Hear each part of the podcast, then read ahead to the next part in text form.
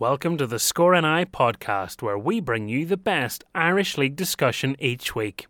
To find out about future shows, make sure to follow us on Facebook and Twitter at the Score NI. Now it's time for this week's programme. It's uh, great to have uh, another week, another special guest, and this one is uh, a cracker because not only can he help us talk about international football because he's been capped for Northern Ireland, but uh, he has a wealth of experience in uh, England and in Northern Ireland in the domestic leagues. It can only be Alan Blayney. Alan, it's brilliant to have you here. Thank you. Um, what a career, first of all. I mean, you're only recently retired, so I guess first up, how is the recent retirement? Are you used to not playing yet? Um, it's actually not too bad at the moment. Um, I'm still involved in the game. I'm, I'm uh, coaching at uh, Dundela. Um, obviously, you said I'm only recently retired, so I'll maybe start missing it soon. Um, but so far, so far, so good. Did you know you were going to go into coaching? Was that always in the back of your mind, or what way did it present itself? No, I didn't. Obviously, when you're playing, a lot of players don't really think about it. Um, I was the same. I didn't really think about it at all um, until I started, you know, getting to the latter stages of my career. Um, and it was obviously something just I became interested in. Um, I started off coaching kids and then just gradually, you know, built up there. I'm still am coaching kids now. Um, but I had the chance to, you know, coach the goalkeepers at Dundela, so I jumped at the chance. And what is coaching as enjoyable as playing? Is it a different experience entirely? Um, it's it's more it's more enjoyable when you actually when you're coaching a guy maybe he's struggling with different things and you come to a game and you see him doing well at the things he was struggling at you know you can see him rec- correcting his mistakes. I think that, that that brings more more joy to it if i'm being honest. Um obviously I, I enjoy working with the guys you know on one-to-one basis uh, maybe a tuesday and a thursday night but if they're maybe struggling with something, they've made a mistake the previous week or something like that, and the same situation arises, and they actually come through that okay, I think I think that's more of a more of a pleasing thing. Because it always strikes me the amount of pressure on goalkeepers from the minute you become a goalkeeper at any age. There will be people on the sidelines. It doesn't matter if you're 7, 17, 27, 37. There will be people screaming at you. Oh, yeah, 100%. Um, and I think. I've had this conversation with a lot of goalkeepers. I think it's a it's a UK thing. There doesn't seem to be a lot as much pressure on goalkeepers, you know, outside of the UK. I think it's just the the mentality of people uh, in the UK, England, and Northern Ireland and stuff like that. They all just seem to be so down on on goalkeepers, um, and I think you know kids even pick up on that at an early age and and that's where the pressure comes from because they're just so worried about you know outside outside influence people having a go at them. Anything you know any goal goes in you always hear the comment oh the keeper had no chance oh the keeper had no chance. But the, the, there was there's no comment made where the defender had no chance or anything like that. It's always just if a goal goes in it's goalkeeper. Either he could have saved that or he couldn't have saved it. It's it, there's never any emphasis made on the the outfield players or anything like that. And it's just kids feel it at an early age. See, that's interesting. And I'm sure as a commentator, I've been guilty of saying one of those phrases, and you're right in many ways. And, and I'm I've never been a goalkeeper at any level, and yet there's me passing comment on whether you could or, or could not have saved it, mm-hmm. and you're you're the one that's qualified. Yeah, no, hundred percent. Um, it's it's people say all goalkeepers will say it's the hardest position on the pitch it is to a certain extent because of the the pressure you, you, you have even from your teammates or your manager and, and obviously the fans as well. It's just it's if you people always say goalkeepers are mad and you you have to be mm-hmm. mad to to do it. You know what I mean? And you have to be a strong character, obviously as well. Did you? Looking back in your career, did you always want to be a keeper, or were you really tall growing up and someone just went, right, Alan, you stand there? no, I always I actually got. I didn't play football till I was maybe eleven or twelve. Really? Really? Um, I hated football. Absolutely hated it. My dad put wow. football on TV. I was like, turn that over. I don't want to watch it. Don't like it. I was just out in the street playing with my friends. Um, Did you have another sport, or was it just something? Nothing. No. Nothing whatsoever. That wasn't into sport whatsoever. Um, and the local team just around my area, they needed a goalkeeper one time, and I says, well, I'll I'll jump in. I'll help out. Um, and it just started from there. I just loved, just loved it from the moment I started. I started doing it. I thought it's a strange one because I just I didn't I detested football. I thought uh, I detested it. Um, and then just started playing, and then just it just clicked. I just absolutely loved it. I see, I never knew that about you. That's really interesting. Was it what was it you didn't like initially? Was it because everyone loved it? It was sort of forced down your throat, or No, it was never. It was never forced down my throat. My dad loved loved football, but I never. I, I don't come from a, a sporting family or anything like that. I just, I just had no interest in it whatsoever. you're just one of those hateful people that as soon as he starts playing is actually really good? Uh, no, but obviously it's just one of them things. Obviously, when I started off, it was probably very raw. You know what I mean? But I just loved diving about, and I just, I just really found enjoyment in it really early. Who did your dad support? Spurs. That explains a lot. Well, Spurs had some incredible goalkeepers. I think Well, that's true. That's Yeah. true. Not so much recently. spot the Chelsea fan in the room. Um, so, I mean, going from that, 11 or 12, all of a sudden playing in a local team, how come within a few years you're getting a chance to go over to England? I mean, that must be whirlwind stuff for your family going, our Alan didn't like football a few years ago, and now there's talk of him getting on a plane and going and Well, doing that's that's big ex- time. That's exactly it. Um, I had started playing for this wee team, and I was only playing maybe, I think I was playing two years, and the Southampton scout rapped the door. And my mom, my mom and dad were like, "What are you talking about? Our Alan doesn't doesn't play foot. Our Alan doesn't play football." And uh, they thought he was actually winding them up. Yeah. And he just came in and explained that he would like me to go over for a trial, and, and I actually thought thought he was winding me up too. I didn't I didn't expect it whatsoever, um, and I just went from there. Then I went over for a trial. So, if your parents didn't think you were playing football, exactly did they think you were, you were doing every week? they they knew he was safe. That's the main thing. He, he always came home. Um, I, and going over to England, then. I mean, what age were you the first time you you made that journey? Um, the first trial I went on, I think I was coming. I think it was thirteen or fourteen. It's very young. I was. Yeah, it was very young. Um, I actually went. I went on my own. Um, there was no. The first time I went, there was nobody with me at all. The scout dropped me off at the airport, and got on the plane. Na- nowadays, if, if Oh, you heard no. of, the, a thirteen-year-old wouldn't be allowed to go on a plane on their own. Um, just went over. The guy met me at Heathrow Airport and took me down to Southampton. Do you remember what that experience was like? Because you're right. I mean, nowadays there's no way you'd be allowed to do that, but Mhm. but it, you did do it, and I'm sure other people did as well Yeah. at that stage. I mean, were you nervous? Did did any of it sort of dawn on you that I'm on a plane on my own? I'm going to England. I'm I'm, I'm going for a trial with Southampton. No, it was it was never really the plane or anything like that. I wasn't really fussed about that. It was as soon as I got there, I was like, I mean, I've only been playing football here for maybe two or three years here, and I'm on a trial with you know a Premiership football club. I think when I got there, then the nerves started to you know hit me then. But once I got there, we used to we used to go to stay in a army camp in Winchester. Right. That's where the trials took place. So it was like maybe 20 kids went and we stayed at the army camp at Winchester. We stayed there for a week. Um, so it was, you know, close quarters, you know, all the kids were all together. So it was it was great fun. And what was the first experience like then of you know when you when you went through training? How how far into the trial were you before you knew right they're keen on me and this is gonna this is gonna progress? Well, it actually it was a couple of years because it was you went for a week and then you maybe didn't hear anything for maybe two or three months, and then you would have got a letter uh, sent to the house to say would like you to come back for another week, and then the same thing happened maybe two or three times. So they monitor you. Yeah. Basically, Okay. yeah. Well, they would say like they would give you the trial, see what they think, and then they would send you back, and then maybe the scout that, that was based here would maybe come and watch you. and or a couple of times he would report back and things like that. But obviously, I didn't know anything about that at all. I was just, you know, and you, you were actually you came home for the from the week, and you hadn't heard anything for ages. So you were kind of just thought to yourself, well, it it was a good experience, but nothing really came of it. And then you got the letter, so it was it was good. Do you keep the letters? My mum maybe has them, but I, I don't I don't have them. That'd be a, a cracking wee memento. You're so freshly retired, I reckon it probably wouldn't even hit you yet. But you know, in, in another ten years or something, they're probably the wee things you want to go back and go. I this is I did this. Yeah, no, hundred percent. Um, there there are things that I keep. Obviously, my caps and and my, my Irish League winners medals and things like that. I've got those and stuff framed and things like that. But there's probably a lot more from my childhood. You know, that I could probably dig out that would be nice to look at. So let's fast forward a bit. So obviously you, you've, you've had trials around the place. Southampton was the team you settled on, and um, even when we posted online that you know you're going to be on this program, people started sending us messages. Oh, that save against Alan Shearer.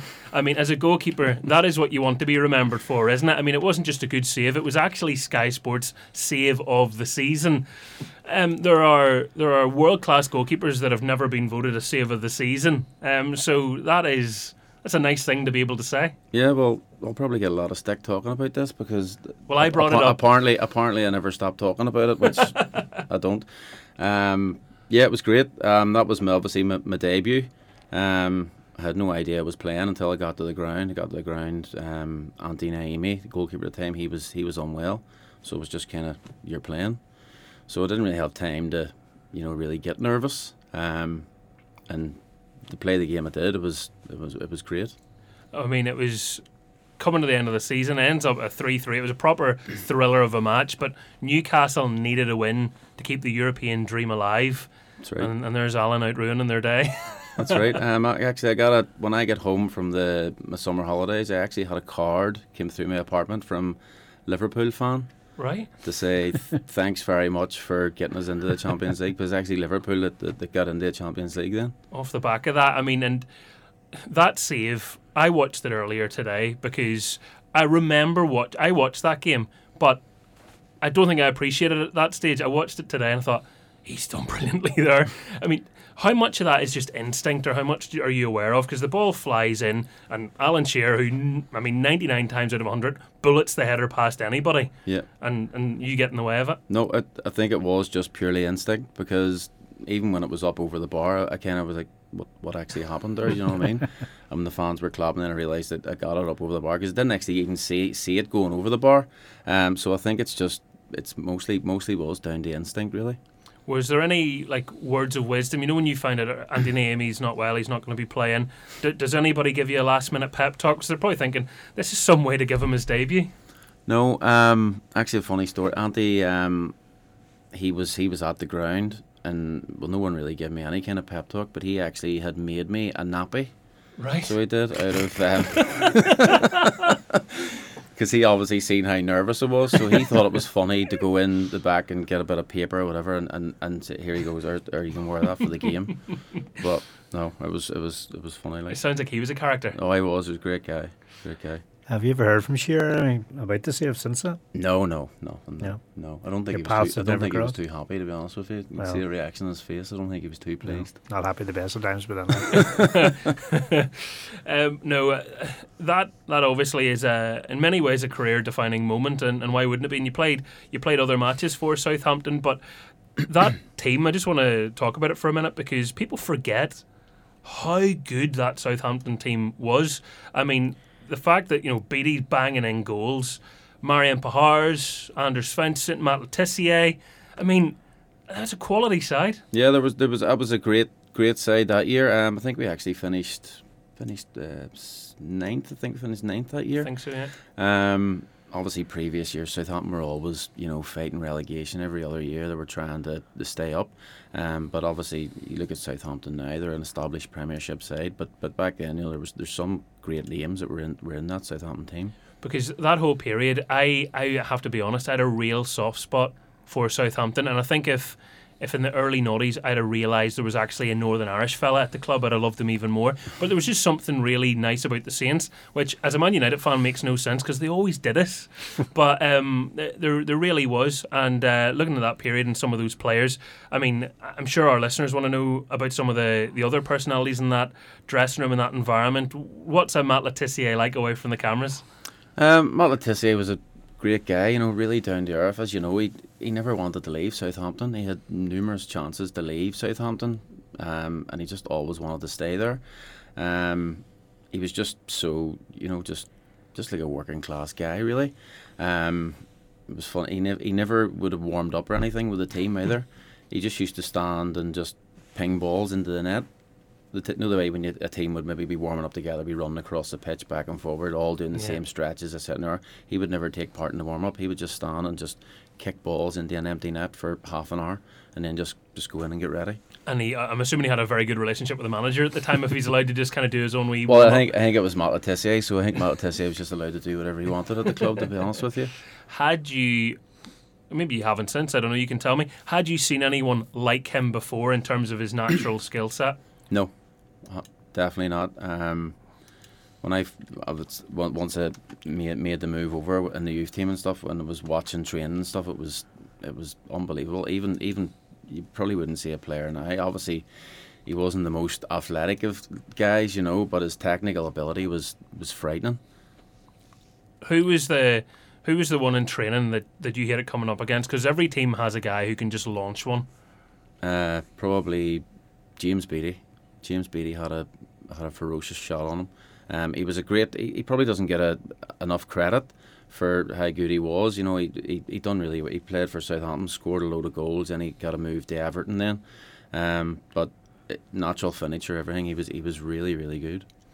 Um, looking back in that spell at, with uh, the Saints, is there any regrets? Um, because obviously, you'd no say in, in you leaving, but you know, do you look back at it and think there's anything that could have changed to maybe keep yourself there, or was it was it out of your hands? It's probably was my own my own attitude. It probably would have changed. Okay. Um, I never, I don't think I ever worked hard enough.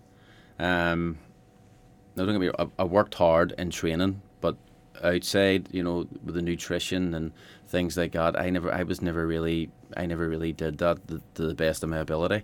Um, looking back now, I wish I had have, because um, you see, you know, players now, obviously, uh, players now, they're just totally, you know, athletes now. Um, and looking back now, I think I ha- wish I had been a bit more professional in my approach, you know. Because, from what I understand, it was it was a very one way conversation. Someone basically comes to you and said, "Right, well, you're going to Doncaster." Mm-hmm. Basically, it was actually um, Clive Woodward. Yeah, he was he was working for the club in some sort of strange. I don't know. I don't know what it was. Why why he was even at the club? Because obviously he was a rugby rugby guy, um, and I don't know why he phoned me. But he basically just phoned me and goes, "The club have accepted a, a bid from Doncaster." Um, so, do you remember how much it was? Good luck, fifty thousand. Fifty thousand. Put that through today's inflation. he's all right there. But it was a it was a strange one. Um, just hung up the phone, and then I got a call from the Doncaster manager, and away I went. I so mean, strange, very strange. You know, when it, you know, through today's lens of player power and people digging their heels in. I mean, was there would there have been an opportunity looking back um, to to say, no, I'm staying here. I want to do this. I want to yeah, do that. Yeah, hundred percent. If I'd have just said, no, I'm not going, basically, then I, I, I, wouldn't have went. You know, it's obviously it was up to me at the at the end of the day, but I think it was just a wee bit, wee bit too naive at the time, you know, and just just kind of accepted it and, and, and went on. And at the end of the day, I thought to myself, well, there's a chance here. I'm going to play League One. There's a chance the club can get promoted to the Championship. Um, obviously, I wasn't playing at the time at Southampton, um, but looking back, I wish I had a you know maybe you know hung on a wee bit longer because that whole period of your career, I think it's really interesting, particularly now for young goalkeepers, because it's, I mean, all positions are competitive. that level in itself, we know what a small, small percentage of anybody gets that chance, let alone retains the chance or, or, or, kicks on. But it must be hard for a goalkeeper when you're you're coming into a club, you're number two, you're number three, you're number two, you, you maybe get a game, mm-hmm. you're in and out. Uh, yeah. H- how do you process that? What would you say for other keepers? Well, the way the way I processed when I went to Doncaster, I was I was first choice. I was signed as first choice. Then I got an injury, and then came back from injury, and then I ended up third choice. It's just it's the way things happen in football. Um, but my advice to any goalkeeper would be just to you know keep your head down and just work hard. It's you know it's the old cliche, but people just say you just, you just have to work work hard, um, and just you know bide your time and be patient. You mentioned there about Matt Le Tissier. I know we're back and back a wee but obviously he was a one man club. He was there 15, 16 years or so. Yeah. Are those days behind us? I mean, do you think we've seen the end of you know big players staying loyal to clubs? I think so. Yeah, yeah. definitely. Um, with the with the kind of wages and everything in the game, obviously in, in England and stuff like that, the the wages that clubs are offering players, it's you know, I mean, it's, it's very hard for a player to turn down if they're earning maybe say fifty thousand pounds a week and they're offered offered double that. It, it would be mm-hmm. very hard to turn down it, that for anybody. I think. So, so are players really more financially driven now, probably than maybe ever during the course of the game? Mm-hmm. Yeah, yeah. definitely. Well, you see, the likes of the only one I can think of in the modern game is your boy uh, Mark Noble.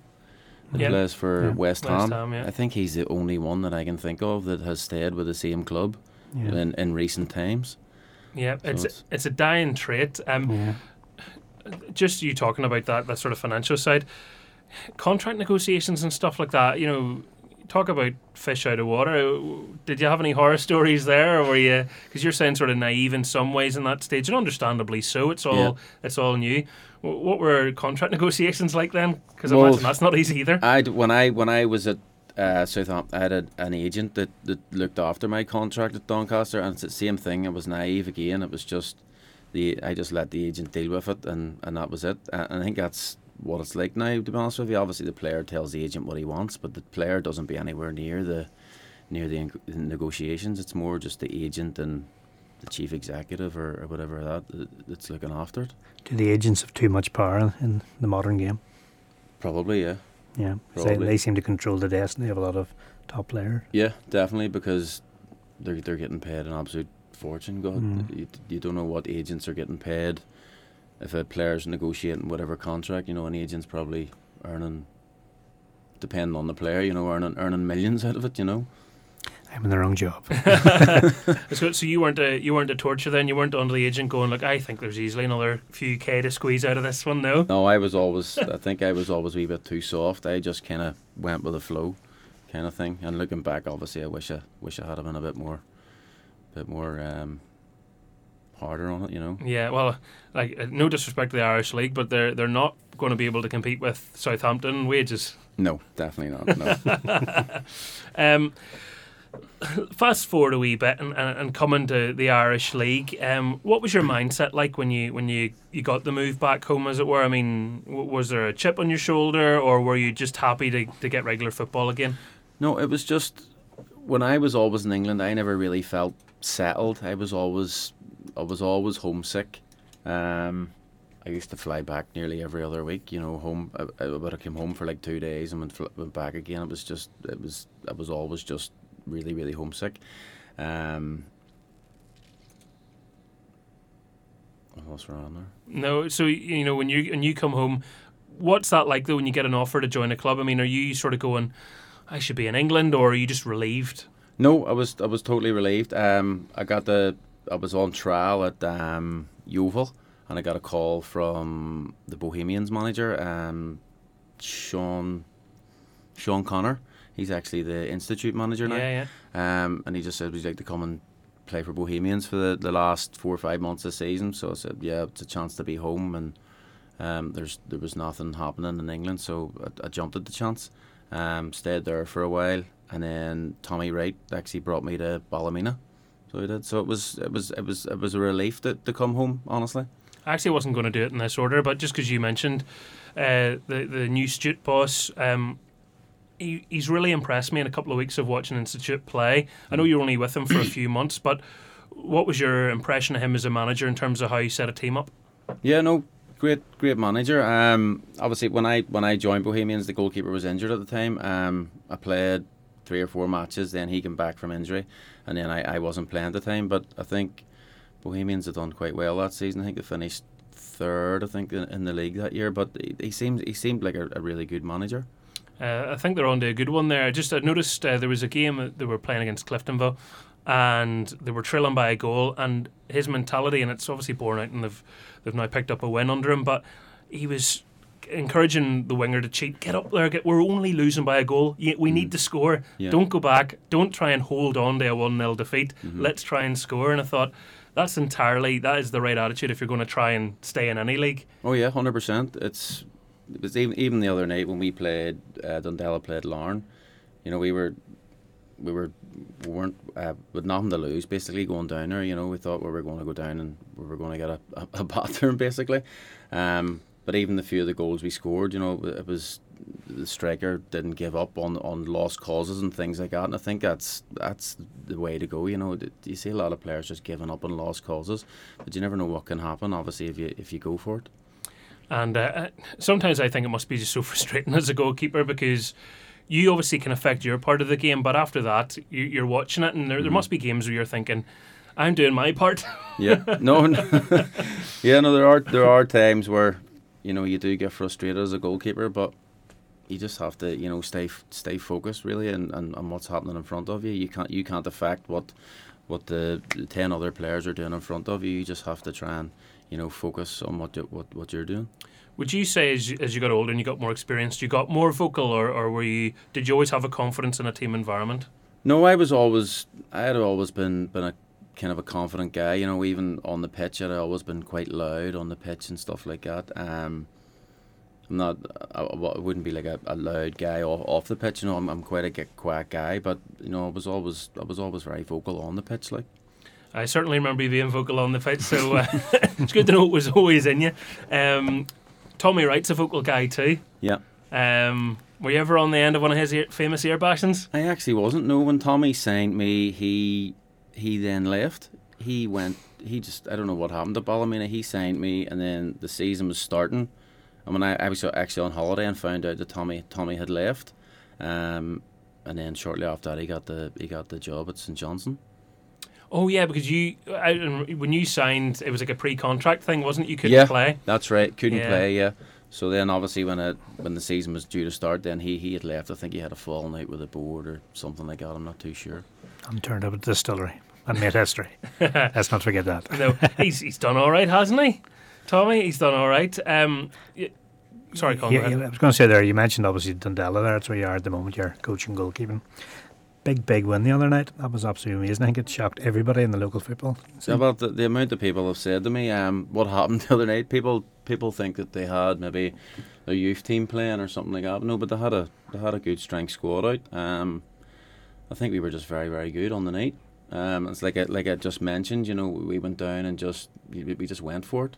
A lot of a lot of teams will probably go down there and give them too much respect and kind of sit back. Um, but no, we went we went down looking for a win. No one of the goalkeepers you're coaching down there, uh, former third player Ryan McBride, Yeah. he says to ask you about Morocco. Do you want to talk about Morocco? I- or do you I want was- to, I absolutely no prefer- I prefer comment? not to. I prefer not to, to be honest with you. I can see his face going red from here, but see he's saying no more. Ryan on Saturday about that. Oh, he's rightly under the bus there. Uh, Oh. That's Ryan struck first, but he might not be the one to strike last. Uh, I get a wee sense there. Um, there's, I'm sure throughout your career, there's been no shortage of masters. Ryan can now add his name to that list. Who were who were some of the biggest Hallions to, to, to play with? There's your time, here's your time to shine, Alan. um, at Linfield, probably um, the two headers, uh, Winky Murphy and Stephen Douglas. Um, they were the they were at the forefront. Of everything was going on. Like they were real, really good guys, like as well. But the, they're absolute, you know, headers. Like Stephen, obviously, he's still playing, which is mental because I think he's forty two now or something. So he's still he's still with Coleraine. Um, but they are really, really funny guys. Like There's one story, and I'd like you to tell it about when you beat Crusaders and won the Irish Cup. I believe uh, Stevie Douglas was uh, enjoying that day an awful lot. Yeah, um, we were. Uh, it was obviously we'd lifted the trophy, came into the dressing room, and obviously uh, we were all just messing the dressing room, whatever. And then we heard all commotion outside the you know, with the, the old Windsor with the, the really thin tunnel. Yeah. Um, and we all went outside, and Stephen Douglas was walking up and down the tunnel, absolutely naked, uh, carrying the carrying the, the trophy on his shoulder, with uh, Stephen Baxter just standing outside the the Cru- Crusaders dressing room. Probably wondering what on earth is going on. hmm Yeah, I think I think everybody was wondering that. To be honest with you. But that was that was Stephen. You know, he was he's always always been like that. Great guy to have around the changing room. Oh, I thought you meant a streaker. um, you know, the thing about those players is, you, and, and right to say, at times, uh, some wonderful stories, but two brilliant players too. Yeah, great players in the Irish League. Uh, done really, really well for for uh, Linfield. Um, both had really long careers as well in the Irish League. Obviously, like I mentioned, Stephen's still playing. Um, Big Winky, obviously, is a legend as well at um, at, at Linfield. Um, they were great, great to play behind as well. Um, we're going to come on to that Linfield team because you enjoyed three league titles, uh, which went along with three Irish Cups. I mean, a, a treble double is a thing that it sounds like it's made up, but you've actually played through it. We're going to talk about that at the other side of this on the score.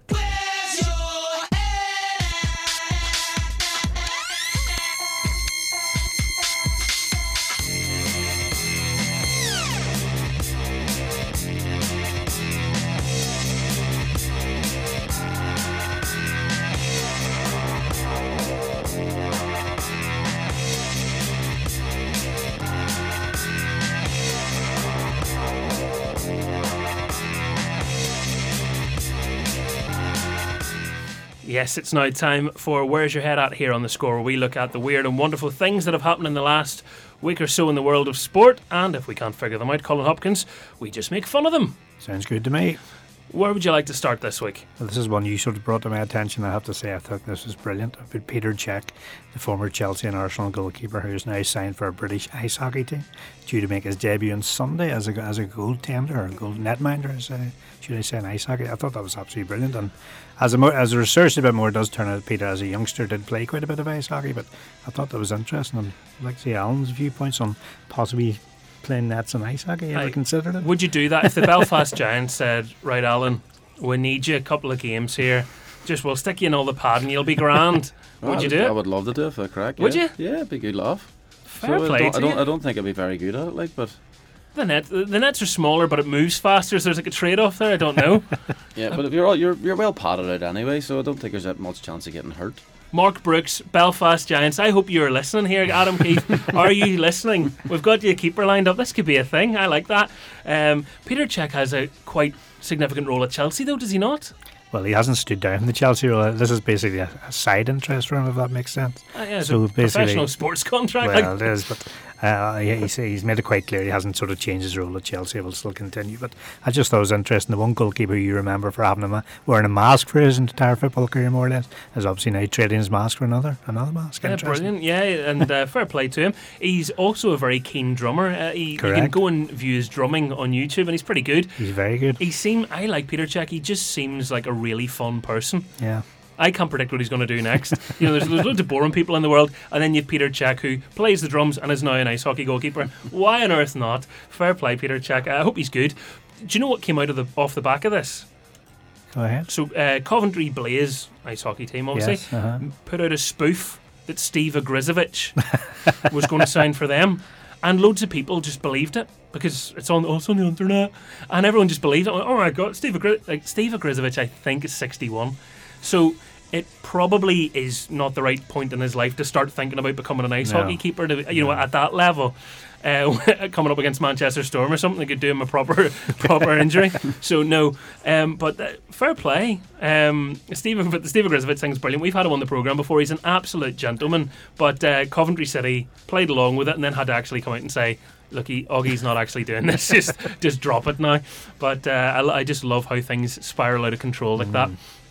Um, I've seen a video. I've actually tweeted it um, at M Clark Show if you want to go and see it of Mick McCarthy. We've all been in a press conference or seen a press conference at some stage where a mobile phone's gone off. Sometimes managers aren't particularly pleased and can be a bit frosty with journalists when they make the wee faux pas. Um, I remember uh, in the old Windsor Park, actually, I had, I won't name the person, but a, a very senior journalist said to me, Here, kid, go down, here's my phone, go down and stick that under the manager and, and just record it. Great, yeah. So I thought, I can't be bothered standing. I'll hit record on the phone, I'll put it on the table, and I'll go and sit down. Remember the old room, Alan? So I, I'm sitting at the back of this room because it was, it was packed out, and uh, the, the phone goes, remember it's not my phone, so I don't recognise the ringtone. I'm sitting there going, what idiot, what idiot's that? And nobody's getting up. And then it dawned on me, oh God, it's the phone I've put. So I had to walk up whatever age I was, 2021. Uh, so, sorry, so sorry. Tried to work out somebody else's phone. Absolute nightmare. But uh, the reason I'm talking about it is it's happened to Mick McCarthy. Somebody's ringtone was the stripper. You know that. Da na na na. Colin, your, your face lit up there like you know the one I'm talking about. No idea. Absolutely no idea. I'd never whatsoever. heard it before this, I'm honest. But uh, Mick McCarthy does a, a little, he unzips his jacket a bit, does a wee bit of a dance, and, and Marilyn Monroe sings Happy Birthday to somebody. Uh, it's a lot of fun, and I, I like that he didn't go, Whose phone is that? And he, he seems like a nice character. Well, certainly different. Anyway, at least he, he, he's game for a laugh. Let's put it Game way. for a laugh. I, I, I like it. Uh, what else is in Where's Your Head at this week? I thought this one was totally bizarre about former uh, English Football League chief Shaun Harvey. He was sort of talking about things that he regrets from his career. Obviously, he's not involved. And one of the things he was trying to sort out was that they could actually make the draw for the Carabao Cup in space. now, this is totally bizarre. Why would you want to make a cup draw in space? Apparently, it was in negotiations with the space stations and stuff like that. So, totally out of this world. Uh, yeah, it, I mean this is this is just wonderful, isn't it? Because the Carabao Cup have had their draw in Ho Chi Minh City. They've had it in uh, Bangkok. They've had it in Morrison's. Okay. Do you know what I mean? Like, Uh, we can't do it in outer space, Steve. Where do you fancy? Mor- Morrison's is available. it's fairly no harm. Other stores are available and all that nonsense. But like that's one end of the spectrum to the other, isn't it? As the balls all float into space, number one, where did Ah, it go? It's way over there and Magic. disappears into the distance. Outer space. Completely wired to the moon, as we would yeah, say. dear goodness. No, I'm not so sure about that. I'm also not sure about uh, the the pitch that Ireland are going to be playing on. Yes. Because there's obviously there's obviously been a big fear about the storm, and, and there's been matches that have been called off, and there's other matches on sort of alert and stuff like that. And the nightmare is you're in a World Cup. I, I do kind of feel like Japan have dropped the ball here in that they're in a World Cup and they don't have a better contingency plan of oh, let's give them all points and they'll be all right. You know, sorry, this may affect qualification. It'll affect who we're seeded against in the next round, but. Uh, Fukuoka is the place that I'm very carefully saying, and um, they they've shown us the pitch that Ireland are going to be playing on here, right? They they resurfaced it recently, and there's a video now online of the Ireland players lifting the turf up and sticking the ball underneath it. You know, it lifts like a carpet; it just yeah. peels away. And you just set the ball underneath it so it disappears completely. I mean. You wouldn't want that to be your toe catching underneath it or anything like that. You could actually do yourself a proper injury. You could do a very serious injury, I would think. So uh, there you go, the Rugby World Cup, which I actually have to say, from what I've seen of it, I've enjoyed. I've enjoyed the Rugby World Cup. It's a you can't help, you know, big events such as this, uh, you know, a massive storm coming.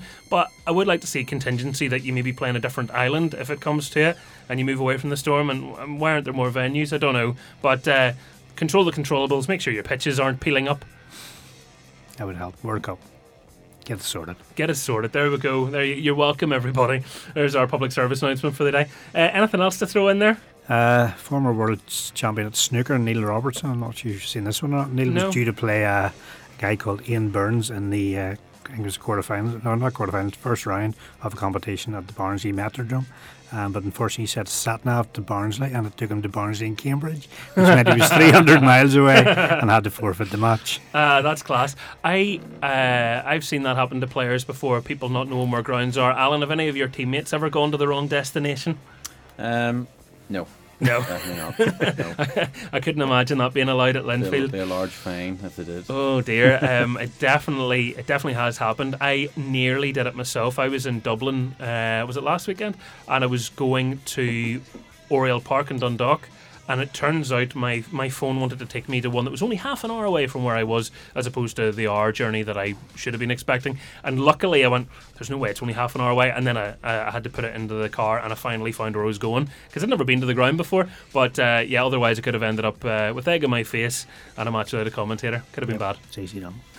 when Chelsea were in Dublin playing pre-season there, uh, myself and my friend went down in the, the train. We got off. and We headed towards where we thought the ground was, which was half an hour or half a mile from the train station. Happy days. Got there, seen the floodlights. Thought this is a very big ground for uh, for a sort of a small Irish or Irish league side from that, or Should I say.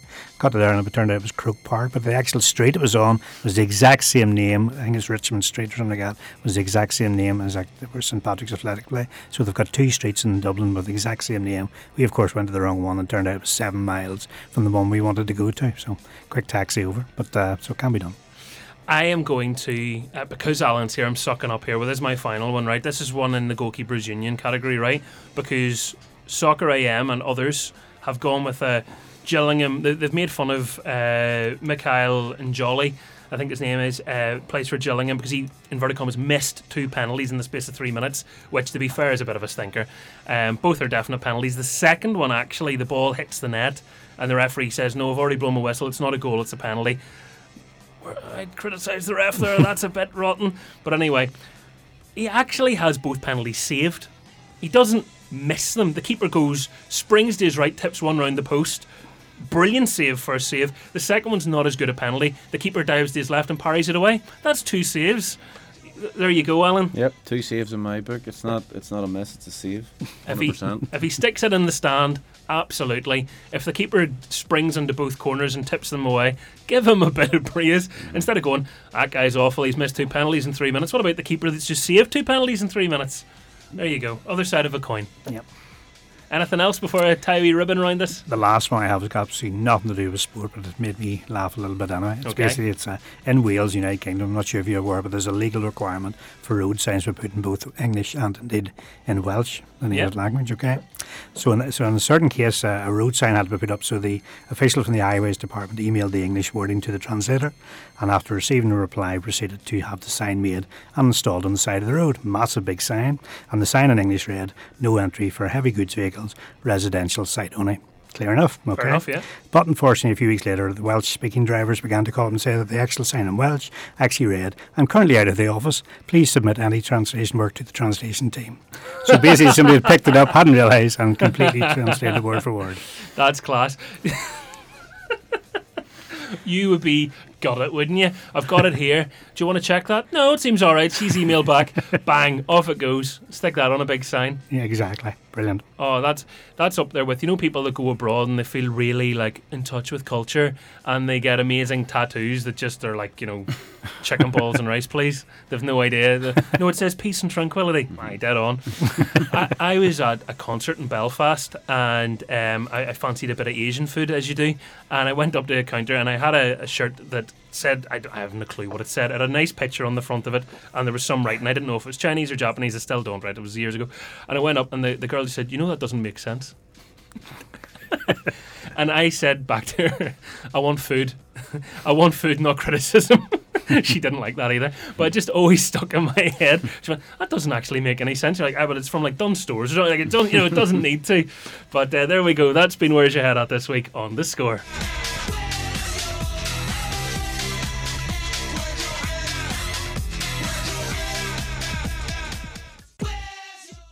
Yeah, there you go. Should we put out like a public service announcement? If you've been affected by shirts that don't translate correctly, no, I don't think we shall. Um, Alan Blayney is with us. He's our special guest in this hour in the programme. Uh, great to have you here with us, Alan. Um, lots of Linfield fans have been, I'm sure, waiting for us to talk about that spell at the Blues.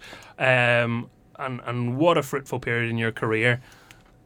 Was that was that as uh, you know was that your highlight? Is that your, your favourite point looking back on it and those those title wins, those Irish Cups? Yeah, hundred percent. Um, I was actually speaking to my wife uh, yesterday about it. Um, I've played in England, I've played for Northern Ireland and stuff, but those those three years are, are definitely the best best period of my career. Definitely. I mean, you knew going to Linfield was a big thing. You couldn't have imagined it would have gone that well. No, definitely not. Um, actually, with the start that I had as well, I didn't think it was going to go that well. Um, my first first maybe five or six games, I was absolutely shocking. Um, I had the really, really about six or seven really bad games. Um, and I'm sure the fans were going, "Who is this guy? this guy's absolutely rubbish." Um, but but it, it came it came good in the end. You know, it came good. What what is that like as a keeper? Because uh, we've touched on it, you know, and it's uh, it can be a lonely position. But you've been brought into Linfield. Their fans expect the best, and it just doesn't click immediately. I mean, are you? Is it panic stations in your own head, let alone anywhere else? Yeah, well, obviously they had Alan Mannus. He was there for I don't know ten years or whatever. You know, I mean, they absolutely they loved Alan Mannus, um, and then he left, and then I came in and, and played like I played. The fans are probably thinking we need to get rid of this guy, but um, in my mind as well, I was you know every game coming up, I was really nervous coming to the games, everything like that. Um, and then it just the what helped was uh, David Jeffrey. He he stuck by me. You know, he kept me in the side, probably thinking you know it would come good in the end. Um, and obviously it did. I would think it'd be fair to say that Linfield fans are not the most patient in the world. No, def- definitely not. No, they're not. Yeah. That I mean, great faith by a manager, you know, because dead easy just to go, wow, you're you're dropped. Yeah, Isn't it? You know, Yeah. realistically, dead easy to go, wow, you're dropped. That's Yeah. it. Simple. yeah. Well, no, you you look even. I'm not comparing myself to David De Gea, but you look at David De Gea. You know, when he first came into Man United, he was he was having a horror horror show mm. for the first maybe season. Um, but obviously Alex Ferguson stuck by him, and you know he knew he knew what was coming. Um, and obviously you look now, he's, he's Man United's star player every week. those big personalities we talked about that are in the Linfield dressing room, I mean, were they forgiving? David Jeffrey sticking by you, but when you've got these wily defenders standing in front of you, were you getting scornful looks off them? Uh, no, not not really. You know, it's kind of it's different when with from your teammates. You know, if you're, you're kind of you're one of the lads, and they kind of just try and support you through it. Um, you know, after every game, if I had, we, we were still winning, obviously, but it, I wasn't playing very well. But your teammates, you know, your your good teammates will always you know stick by you. And that that sort of winning mentality, you just steamrolled things for for those seasons. Uh, yeah.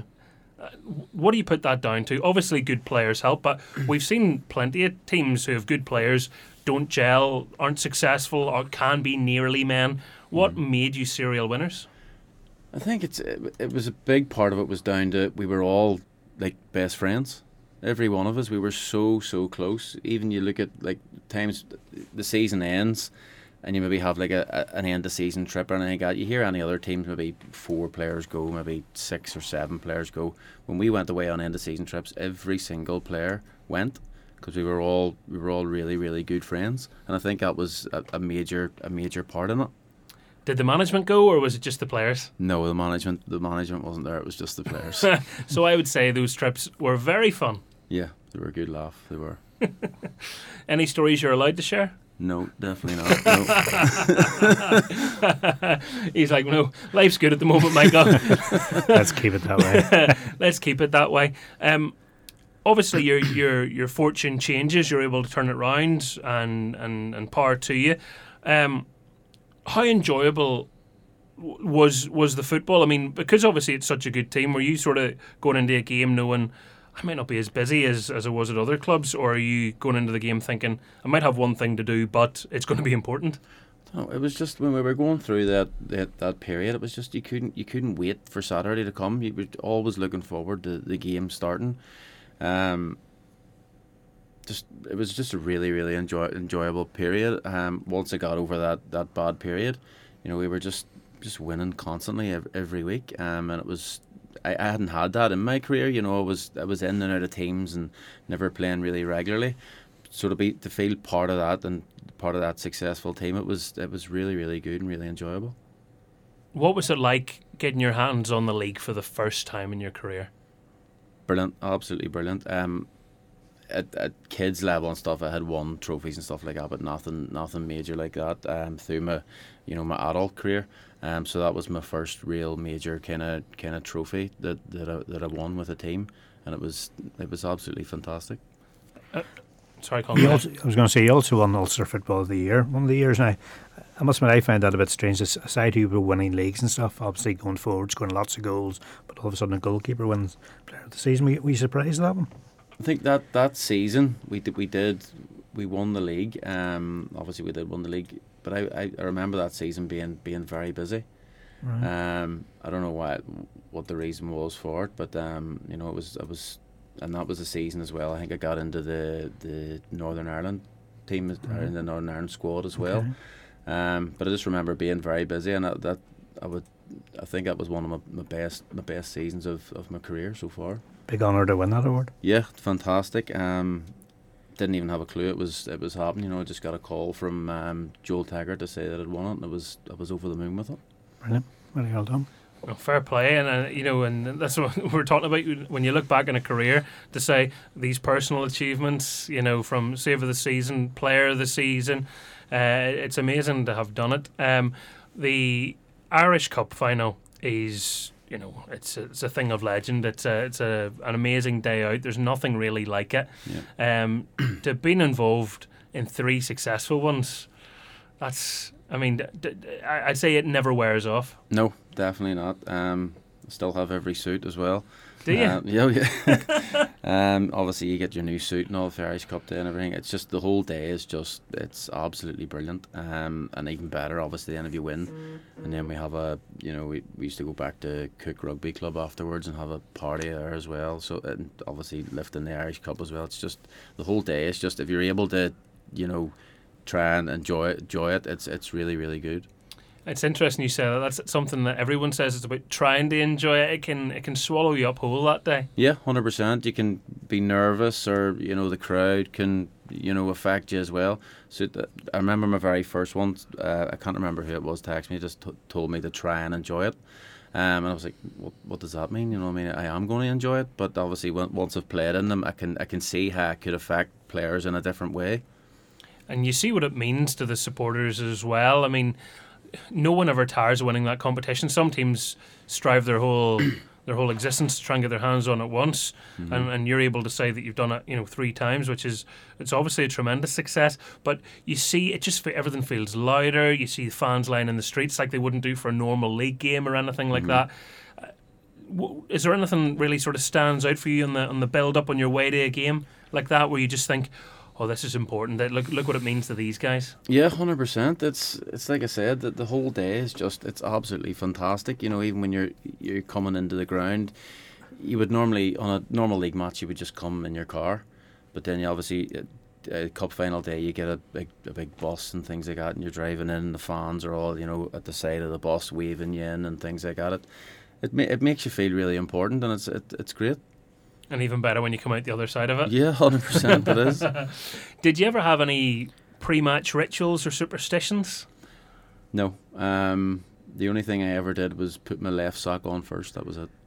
And I don't know why. I just always did. And I even do now, even when I'm getting dressed, I put my left sock on first. I don't know. Have you ever put the right one on first and gone, oh, No. so it's going to be a bad day? No, no, definitely not. But no, So, I, some people can be really affected by that, and I, I've known some goalkeepers to be quite sort of superstitious about. yeah, you know, you get guys that would before a game they would lay all their, their stuff out on the on the bench. You know, their gloves first, shin guards, boots down below. They have boots have to be sitting a certain way. I know a lot of goalkeepers like that, but no, I was I was never never one for that kind of kind of thing. Because I think, uh, you know, you've said in the past that you're, you know, the confidence thing is really massive for you. When you're feeling good, you're invincible. When you're not Yeah. feeling good, it can be it can be hard. hmm Is that does it get easier with experience? Do you think, or you know, how, how would you sort of relay that on to, to people? It should it should get easy easier with experience. Um, I didn't find it any easier. Um, it's just a, a personal thing. I actually felt I got more more nervous as I got older. I don't know why. Um, when I was younger, nerves really ever affected me playing football at all. But as I got older, it seemed to affect me more and more. Um, so it's I think it's just a, a, a personal thing. Um, there's things you can do, you know, to, to, to combat that and stuff. But for me, it was just I was always, you know, I was I was nervous before games, and I think sometimes that's a good thing. You know what I mean? But for other other people are less nervous, I don't know. It's just a it's just a personal thing with different different goalkeepers. Because, I mean, I, I haven't done a survey. I, I don't have any research to back this up, but I would imagine goalkeepers get less encouragement than than the average player. You know, from from fans and, and well, stuff well, like that. well, you see a, a, a striker if he, he hits a shot and it goes a mile over the bar, they get a they get a round of applause. Do you know what I mean? Or, or an ooh or something like that. You don't you don't get that if you nearly save a shot. Do you know what I mean? So it's like we're going back on the, the pressure on a goalkeeper. It's just it's just everything. You're just all there's always pressure on the goalkeeper. I- I'm interested in that. I mean, did it did it ever get the better of you? Do you think, looking back in your career? Yes, I do. I do think that. Um, I think if I hadn't suffered with the the nerves that I did, I think I maybe had a would have had a better career. Um, it's nerves and self doubt and things like that. You know, it's just I, can't explain it. You know, it's just just one of them things. Obviously, some goalkeepers don't get it, some do. I think it held me back at certain certain stages. Did it ever affect your personal life, or was it just match days? No, never affected my personal life. It was just it was all just to do with match days. Training, fine, everything. Match days, it just was. One day, one Saturday, I'd wake up, wouldn't have it. Next Saturday, I would have it. It's just just one of them things. That you can't even Can't- put your finger on. Can't Probably put my finger on it at all. drive you crazy. I could have had a brilliant week in training, saving everything, and then the Saturday comes and I'm full of self doubt. I don't know. It's just a, it was the strangest thing. Because you know the way people sometimes talk about, oh, that first save for a keeper, that's him. You know, he's got Mhm. his, his gloves on it early. Is that Yeah. a real thing? That is a real thing. For me, it was. For me, it was a real thing. Even something stupid as a, a good kick. First of all, like the game started, I had a good had a good kick, went met the striker or something like that. That would have been me then. Or a cross coming in the box, I would have took it. That would have been me. If the game had started with a mistake, then the game was just gone. What a a very interesting bit of insight, but also how informative for you now as a goalkeeping coach, because those youngsters that you're working with, Mm-hmm. they'll be going through that. Some will some will be so cocksure they won't be, but Yeah. there'll be others that are Yeah. that, that have that, and you'll be able to relay Like, don't let it cripple you. Yeah, no, hundred percent. All you can tell them is don't try not to let it cripple. You know what I mean? But everybody's everybody's different and how their how their brains work. You know, I can tell somebody that I'm blue in the face. You know, you're going to be nervous, but forget about it. You know what I mean? Anybody, any walk of life, you know, if they're nervous, it, it affects them no matter what they're doing. Um, so it's just you just gotta, you know, try your best and, and, and hopefully they'll they'll overcome it. talking of overcoming things, and we're, we are going back a bit in your career. I mean, you you had a very serious illness that, that came out of training. Yeah. Um, which uh, an illness so so fancy and Latin looking, I can't even say it. Do you know how to pronounce it? Uh, it's pronounced rhabdomyolysis. Exactly. Yeah, there you go. Yeah. Now we can smile about it now, but I mean, I I looked into this a little bit, and I'll ask you to explain it. I mean, it's it's very serious. Yeah, well, it's I didn't actually know anything about it. Um, we done a pre-season training session. Um, it was a, it was really hard. You know, it was it was a difficult pre-season. It was just more. It was no football involved. It was just a physical workout. Um, I got home that night and I couldn't couldn't move my arms. Didn't know what was going on. Just thought I've just I've really worked harder. You know, I'll, I'll go to bed. But we were going on holiday the next day. But I woke up in the middle of the night and my whole body had just completely just swollen up. My shoulders were all swollen up, everything, um, and I just I couldn't move. Um, but I just put it down to you know hard work. I just thought it'll go away in a, in a day or two. Went on holiday, got worse. My whole body just completely swole.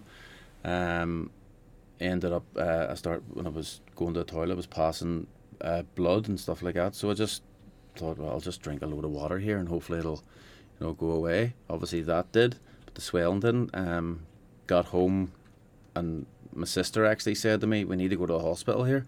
So me and my wife um, went to hospital, and the doctors were actually amazed that I was still alive. Basically, they couldn't they couldn't believe how I actually you got through it without any kind of medical medical attention or medical treatment. Scary. Yeah, it was. It was scary. Um, they say it's just it was it was just through luck really that it didn't that nothing really bad happened. Um, it says that I had drank that much water, it, it kind of flushed it out a bit. Um, but if I hadn't if I hadn't have done that, I could have I could, could have died in, in, on holiday like. Have you ever processed that? I mean, that's that's heavy stuff. Yeah, I know, and I never really have processed it. You know, it's just to me, it was just one of them things. It was just, um, what was a str- a very strange one. It's a strange one to process. Um, but obviously, it was I was I was lucky, and I, got- I got through it. I mean, I, I stuck it into Google and I- I've, I've got what it says in front of me. It's a serious syndrome due to a direct or indirect muscle injury, results from the death of muscle fibers and the release of their contents into the bloodstream. That's, you know, that gives you an idea. That doesn't sound like a walk in the park. Yeah, well, apart- it's it, apparently it shut starts to shut down your, your liver and stuff like that. So all your, your organs start to start to fail and stuff like that. Um, it also said that uh, when they first discovered it, it was in the victims of earthquakes. You know, this uh, you can get it from very intense exercise and dehydration, and, and your body starts to break down that way, which is what's happened here with you. Yeah, yeah. But a lot of the people are actually crush victims Yeah. that suffer this. Mm-hmm. 26,000 people in America apparently annually endure it from whatever. But I mean, the mortality rate thing is was 15, 20%, something yeah, like that. fifteen percent. I think it was. Yeah, yeah. So I was I was I was lucky. So Uh, just because I mean, when I sort of looking into that, and you go, "My goodness, it's so severe." Is there any lasting impact on you now? Um, yeah. Um, I'm not. I, I, I don't think I'm I'm as strong as what I used to be. Um, my, well, after it, like about three or four years after it, I was I wouldn't even be able to do a press up. You know, it's just it, it kind of wasted my muscles away. Um, I've had to try and you know build myself back up again. Um, obviously that was the from the the doctor's advice. You know, you're gonna have to try and build your muscles back up again. Um, but I think it after that happened, I don't know. It, it may or may not have. I think it, it kind of you know spelled the end for my, my football career as well. obviously, because this is a broadcast and people are listening, we have to make sure we say this. If you are feeling any of those symptoms off the back of, of intense training, go and, and get checked out. And I'm sure you would say that too. Yeah, hundred percent. Any any kind of if uh, suffering any kind of them symptoms, go straight to the hospital, which I should have done. And thank goodness you drank so much water. Yeah, yeah. Crazy. Um, just before we wrap this up, um, some of the, the, the top questions people always ask. A lot of managers at the moment are advocating Irish League football, get hundreds of games under your belt here when you're young, and then try and make the move across the water. You didn't do it that way. I'm just wondering what your thoughts are on go over when you're young or establish yourself here and then try go over. Which which do you prefer? Um, I, th- I think it's it's just down to the individual. To be honest with you, you never really nowadays you would very rarely hear of a, a kid going to like a, a Premiership club or something like that. It's always like kind of League One, League Two, Championship stuff like that, and it's obviously it's it's obviously done well for the likes of Stuart Dallas and guys like that. You know, they they played the main they played the men's game here for a load of years and went over there and it, it served them well. But I think it's just down to down to the individual. To be honest with you. Um, because you mentioned the the the Irish sort of league connection. Obviously, Stuart Dallas he, he set up a goal last night. Sadly, it wasn't to be the winning goal. I leapt off the chair. I screamed the house down. I was convinced. I wasn't convinced for like the 74 minutes before it, but for 60 seconds, we're going to beat them. I was so, so sure. Uh, and unfortunately, it wasn't to be. Um, and you, uh, you know, have five, I think, caps for Northern Ireland, was five, it? Yeah, five. Yeah. That's uh, what a what a brilliant thing to be able to say as well in your career. Five times to to line up and play for your country. Yeah, fantastic. Um, albeit it was only I think I only played uh, friendly games, um, but it was you know to get a cap for your country, to pull your shirt on for your country is a, a, obviously everyone says it. It is a massive massive honour, um, and I'm so I'm, I'm chuffed to bits that I, that I have those caps. I mean, there's probably four that you enjoyed, and then the, the first one, the, the elephant in the room, right? You have you have one of the best days of your life in the, the birth of a child, yeah. and then you have a game on the same day, which I don't even know how emotionally anyone's prepared to do that sort of thing, but obviously people do it. No, well, looking back, I think I wish I had stayed in the hospital. To be honest with you, um, but yeah, it's one of them things. You know, obviously my, my eldest boy Phoenix, he was born that day, um, and my wife Laura, she told me go to the game. Don't be staying here. You're only sitting about doing nothing. So went to the game, but obviously my my head wasn't wasn't right to go and play a game. You know, um, and obviously I made a very bad mistake during the game. Um, looking back on it now, I probably would have got away with it. No disrespect to Irish League players, I probably would have got away with it in the Irish League, but because of international players and guy Schmack, I think he was very, very, very quick. I took a bit of a heavy touch and he nipped in in front of me and scored. Arsenal fans probably wish he moved that fast on a weekly basis for them. he closed in on you. Um, but no, uh, not to take away from the five caps whatsoever. Um, that phone call, what was that like when you got told you're in the, the Northern Ireland squad? Fanta- fantastic. It was actually um, after my first season with Linfield. I think one of the goalkeepers got injured or something. It was actually Terry Hayes, the Linfield um, physio. He okay. was the Northern Ireland physio team. He rang me and goes, "What's your availability like to go to um, America?" Um, and I goes, I didn't even think about it. I just went, "Yeah, I'm I'm going. Tell tell them I'm coming." Um, so it was was fantastic. We went and played against uh, Turkey and Chile. So we did. So it was it was fantastic. Absolutely loved it. You did say the travelling took its toll on you quite a bit during that journey. Is that right? Oh, the travelling was it was a lot of travelling. But I think we, we took about four or five planes in the space of space of six or seven days. we did, and the planes weren't the best either. So it was okay. there, there wasn't much leg room and different things. But I didn't really care. I was I was I loved it. It was great. Fair enough. Uh, fantastic. No, uh, fair play to you as well. And um, I believe it was actually your birthday this week. Yep. Good celebrations? No, not really. I was a bit under the weather on, on Wednesday. Dear. So it was. Well, you're you're seeming fine fettle now. I'm okay now. I'm all right now. So yeah. Yep. Well, a, a, belated happy birthday to you Thanks from from us. It's been it's been great having you here. And just before I let you go, your kids have two of the coolest names. Phoenix and Kingston. Yeah, well, I can't take any credit for those. That's my wife. She picked those names. It's way better so than did. Michael, isn't it? That's class, Alan. Uh, you're a superstar. Thank you so much for coming on to the show. It's uh, it's been really lovely catching up. It's been great. Thank you. Thank you for listening to the Score NI podcast with me, Michael Clark. We're back live with the whole show on Lisburn's 98 FM and Bangor FM on Friday from 1 pm. Or you can subscribe to our podcast today to listen back to the first hour each week at your convenience. And in the meantime, keep in touch via our Facebook and Twitter feeds. We hope you can join us for the next episode.